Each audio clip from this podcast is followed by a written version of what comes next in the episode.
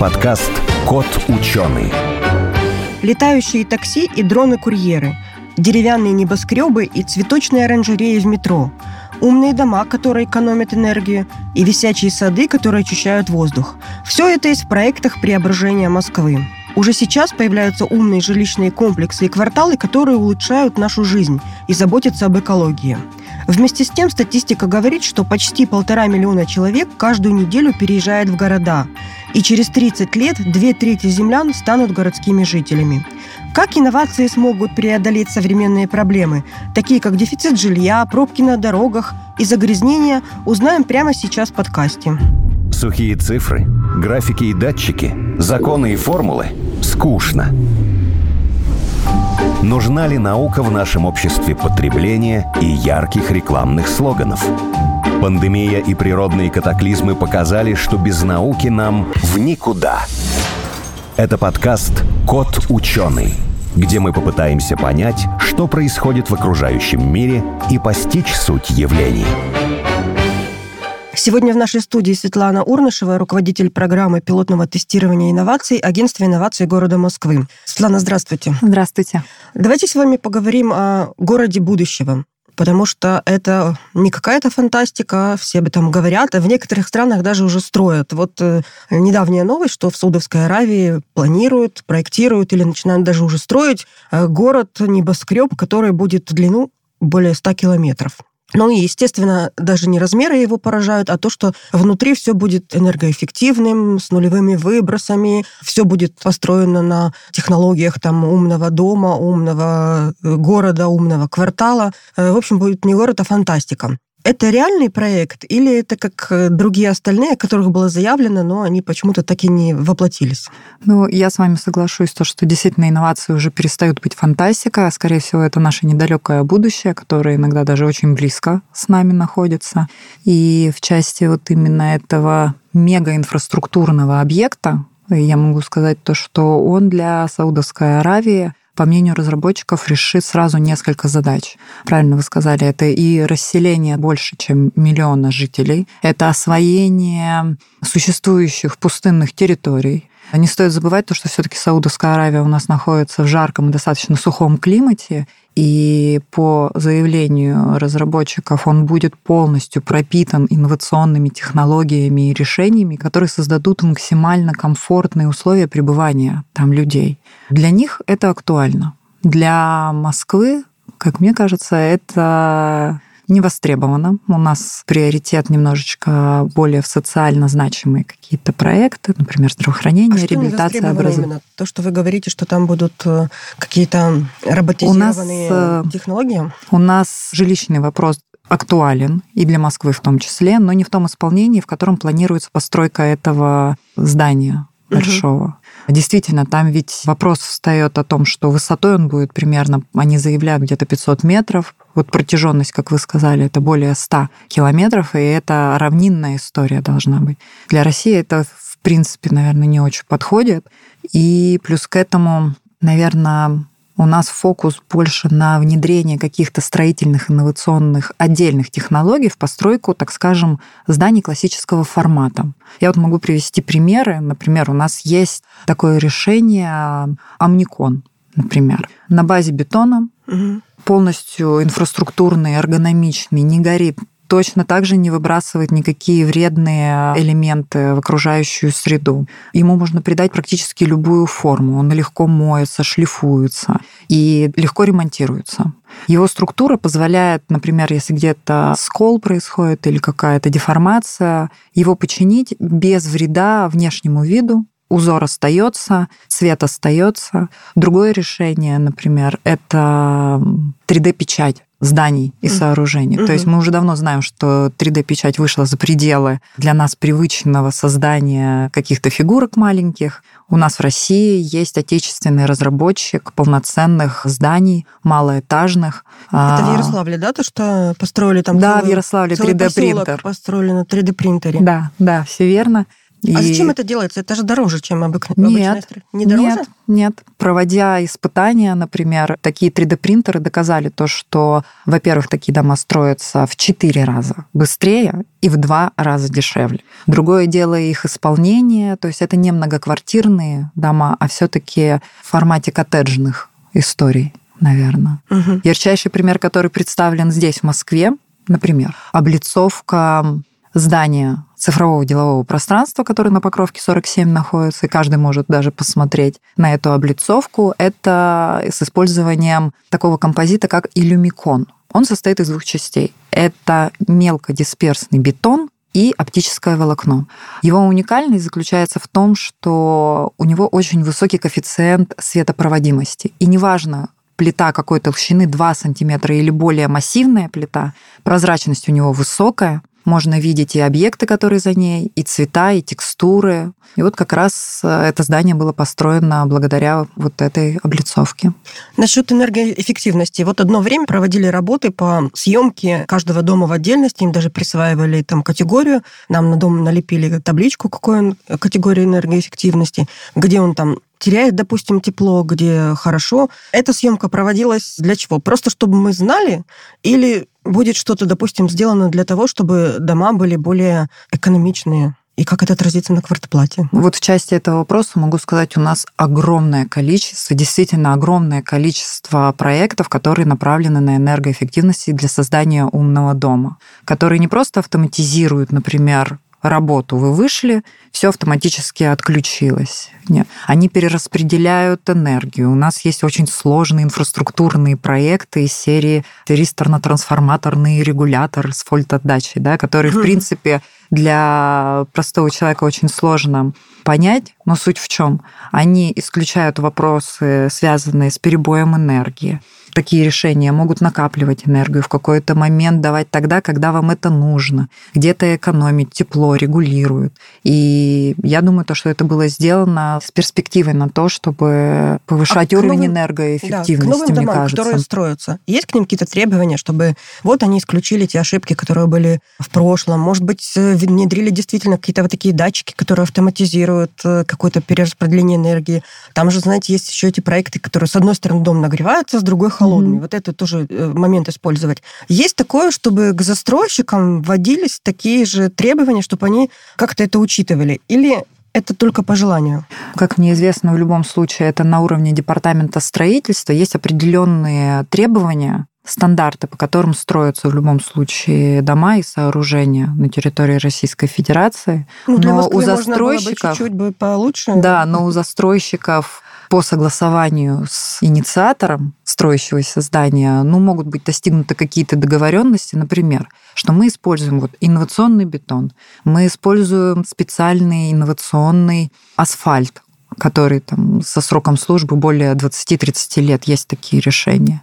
Или, например, теплоизолирующие какие-то, та же самая облицовка инновационная. Это все по согласованию, как мне кажется, с застройщиком и с инициатором. У нас есть э, в рамках программы пилотного тестирования целый блок, посвященный строительству, и там также есть застройщики. Компания А101, Магнозея, другие компании, которые строят здания, сооружения, жилые комплексы, они активно у себя тестируют даже на этапе строительства какие-то технологии, в том числе там какие-то инновационные кирпичи, само оборудование, точно так же, благодаря которому строятся здания. Мне кажется, это тоже все на, это на уровне застройщиков. На уровне застройщиков. Да, но чтобы не нарушалось, конечно же, законодательство вот, а и друг... вот вопросы. А вот с другой стороны, есть же много э, институтов и академических, и научно-исследовательских, и в тех же даже учебных заведениях лаборатории придумывают новые материалы, какие-то новые роботизированные системы для удобства, для комфорта. Все это могло бы пригодиться. Но каким образом они могут внедрить свои изобретения? Угу. Или здесь достаточно долгий путь? Все идет от э, заказчика? Нет, за последние 5 лет, по опыту могу сказать, даже 10 лет, наверное, достаточно ускорился процесс внедрения и так называемой коммерциализации именно научных проектов на базе вузов, научных лабораторий именно в жизни. Потому что сейчас огромное количество и федеральных институтов существует, которые предоставляют возможность там, первых э, инвестиций и грантов для того, чтобы хотя бы проверить работоспособность угу. этой технологии, как от науки да, прийти к готовому продукту. Если мы говорим про агентство инноваций, у нас тоже огромное количество мер поддержки, и даже есть примеры, когда на базе вуза разрабатываются какие-то научные идеи, затем с помощью первых грантов, даже небольших, создается прототип. И как только создан прототип, все, им прямая дорога к нам, мы поможем найти именно либо коммерческую компанию, корпорацию, либо государственное учреждение, смотря на что нацелен этот продукт, инновация. Поможем протестировать, и благодаря этому можно будет уже выходить на рынок. У нас в России существует так называемый инвестиционный лифт, когда от идеи до а, международных рынков компания проходит все этапы. Мы вот как раз предоставляем несколько таких возможностей, ступенек, по которым они могут пройти. Для компании понятно. Я все переживаю за наших гениев, которые работают в институтах. Бывает часто, что для них конечный результат – это научная статья. А на самом деле человек придумал, ну вот я брала, допустим, интервью недавно, человек придумал новый вид батареи, аккумуляторов, которые там намного лучше действуют при минус 50 градусов. Я спрашиваю, а вот внедрение? Он говорит, а мы свое дело сделали, мы получили результат, у нас оно работает, все отлично при минус 50. А mm-hmm. дальше как оно? Это должен кто-то искать или должна быть от них инициатива? Потому что два разных мира. Создание, как мне кажется, инноваций и их внедрение действительно может пойти двумя путями. Когда продукт создается для того, чтобы сделать отличную научную статью, и затем она стоит на полочке. Потому... Не, ну почему? Ее цитируют.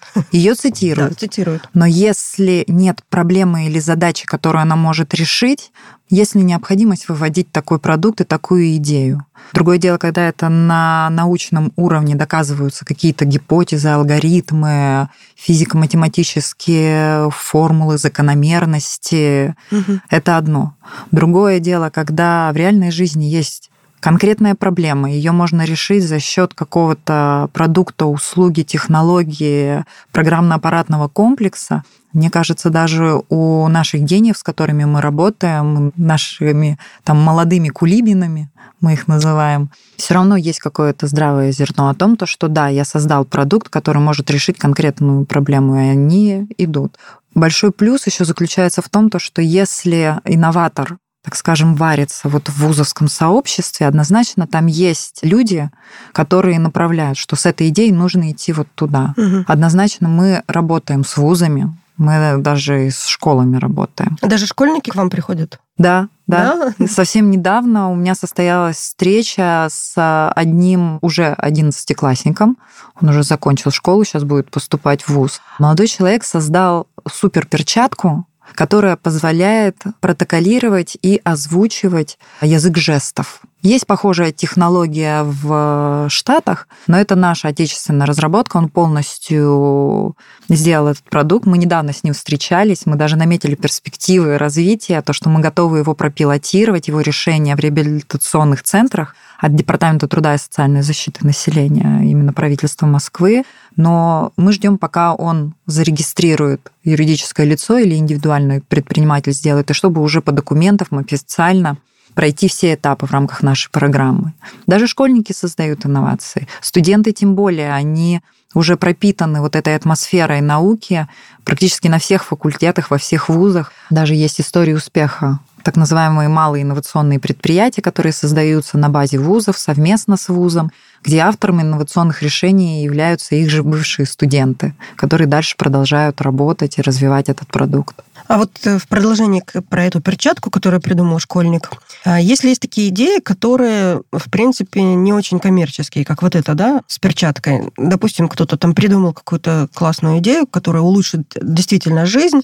Ну, не знаю, там, допустим, сад на крышах сделать, на всех крышах сад, вертикальное озеленение в городе. Будет красиво, всем будет хорошо, но это выгоды не принесет в ближайшие там 10 лет, допустим. С такими идеями что делается? Это вообще интересно вам или нет? Нам это интересно, потому что в первую очередь мы работаем для того, чтобы создать благоприятные условия пребывания в Москве для жителей города и для гостей города. Наша задача сохранить ту позицию города Москвы, что это инновационный хаб, что это комфортный город для пребывания, для жизни здесь. И идеи, которые направлены, вот социально значимые какие-то проекты, которые даже не будут коммерциализированы, но создадут отличные условия там, для жителей, нам это интересно. И у нас есть для них тоже меры поддержки. Если вот моя программа работает именно уже с юридическими лицами, там, с прототипами, есть другие проекты, например, «Новаторы Москвы». Там даже физические лица, у которых есть отличные идеи, инновации, могут получить э, финансовую поддержку для развития своего проекта. В других институтах развития точно так же есть конкурсы различные, гранты выдаются для вот таких вот идей. Есть именно социальные инновации. Поделитесь, где? расскажите, какие есть у вас самые-самые-самые такие идеи, которыми можно похвастаться. Не знаю, может, беспилотная доставка пиццы или что-нибудь такое из, есть из будущего. Такие. Есть. Предысторию не могу не рассказать. У нас в рамках программы как раз проходит экспертиза инновационности. Любой проект, который к нам попадает, мы его сначала проверяем по нескольким критериям. Научно-технологическая значимость, потенциал внедрения, потребительские качества и многое-многое другое. И вот по результату этой экспертизы мы сразу понимаем, кто сколько баллов получил, какие самые интересные, востребованные, те, которые набирают 0 баллов и которые не могут вызывать э, ничего, кроме улыбки, даже есть такие проекты. И вот если говорить о самых таких интересных и максимально набравших балла, ну, беспилотники, конечно же. Большое количество проектов к нам попадают, и один из них — это дронопорт Hive. Это не просто беспилотник, это целый программно-аппаратный комплекс. Есть установка, которая подзаряжает беспилотник и позволяет ему 24 часа на 7 выполнять определенные задачи. У него есть видеомониторинг, если это необходимо, анализ данных. К нему даже можно будет подгрузить... Дронопорт? Дронопорт Hive, mm. да. Mm-hmm. Вот, к нему даже можно подгрузить определенный груз, если это необходимо, и он будет точно так же действовать. Он у нас проходил пилотное тестирование, пилотное тестирование прошло успешно, он доказал все показатели эффективности, и сейчас готовится еще один пилот с департаментом строительства. Выходим на новый уровень, еще больше в городскую среду будем его внедрять. Если более жизненные решения. Очень хорошо себя показала инновация роботизированный обучающий сервис еду. Грубо говоря, он состоит из двух частей. Программный комплекс и робот-манипулятор. И его задача вовлекать молодежь и студентов и лучше понимать технические аспекты. Они задают какую-то задачу, программный код делают, и затем смотрят, насколько их код, который они сделали вот на этой руке, роботе-манипуляторе, воспроизводится. Тоже высокий балл получили. Огромное количество интересных решений в сфере здравоохранения и реабилитации. И сервисы, которые помогают определить на ранних стадиях различного рода болезни, в том числе Альцгеймера, которые помогают мониторить состояние, например, беременных женщин. А для нас это очень вообще важно всегда. Вот решений много на самом деле таких. Если мы говорим, что они у вас есть, да, там прошли экспертизу и будут внедряться, они будут внедряться в государственных учреждениях? Государственных? Не только. Не только? Не только, потому что мы пилоты проводим не только на городском государственном секторе. У нас есть целый перечень э, крупных корпораций из коммерции, которые у всех на слуху. Есть истории успеха, когда мы провели пилот с какой-то корпорацией. После этого произошло внедрение коллаборации. Например, на рынке появляется новый продукт под брендом коммерческой компании. Угу. А на этапах становления этого продукта были мы. И мы когда смотрим на эти продукты, мы думаем, класс, ну, с одной стороны, класс, а с другой стороны, а почему он, допустим, в той же государственной поликлинике не внедряется? Нет, если мы говорим именно про да. медицину, то, конечно, мы в части пилотов работаем с Московским центром инновационных технологий здравоохранения. Это как раз от Департамента здравоохранения правительства Москвы. И мы с ними проводим пилоты, после чего происходит внедрение. Вот, например, у нас э, сейчас проходит пилотное тестирование в стоматологической клинике. Компания разработала специальные беспроводные аппараты для проведения стоматологических операций и для лечения зубов. Они легкие, удобные, комфортные, эргономичные. Не дождавшись даже окончания пилотного тестирования, стоматология уже внедрила и использует их на пациентах. Но есть одно но. Если мы говорим про медицину и реабилитацию, здесь, конечно же, необходимы все разрешающие документы, сертификаты безопасности. Это достаточно долгий путь. Да, но если мы говорим о тестировании именно в рамках нашей программы, мы не сможем допустить решения без таких регистрационных удостоверений ну, к пилоту, конечно. потому что это касается жизни человека. Сейчас еще такой вопрос я вам готовила. Где в Москве можно пойти и посмотреть вот то самое место? Может быть, какой-то квартал, может быть, какой-то там жилищный комплекс, вот где как раз город будущего. Ну, пусть не такой, как в Саудовской Аравии, но на нашем уровне. Какой интересный вопрос. У нас просто такая большая география площадок, угу. где мы тестируем. Кстати, в Москве можем гордиться тем, что мы создали самую крупную в мире сеть площадок, нигде такого больше нет. У нас их больше 190 единиц. Что И... значит площадки в вашем понимании?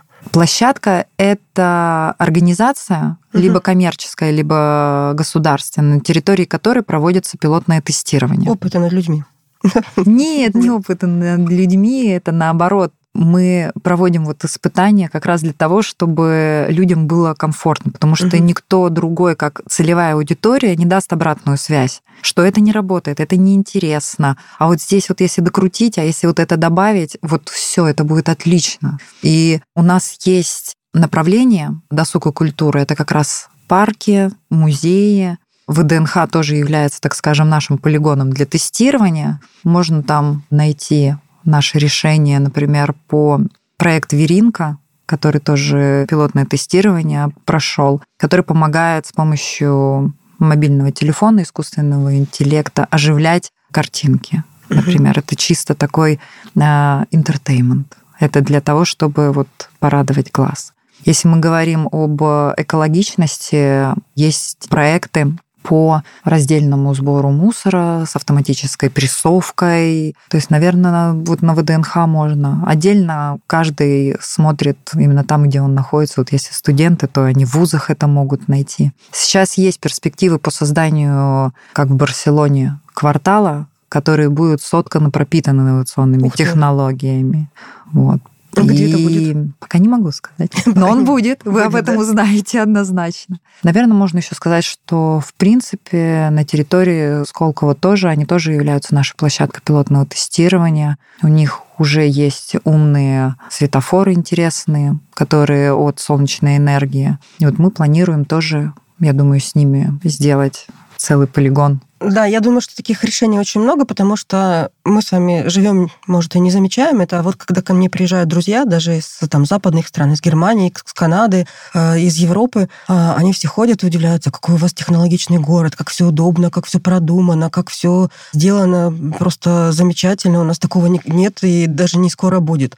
И я всегда удивляюсь таким отзывом, потому что мне кажется, что это вот все это естественно, все таки должно происходить.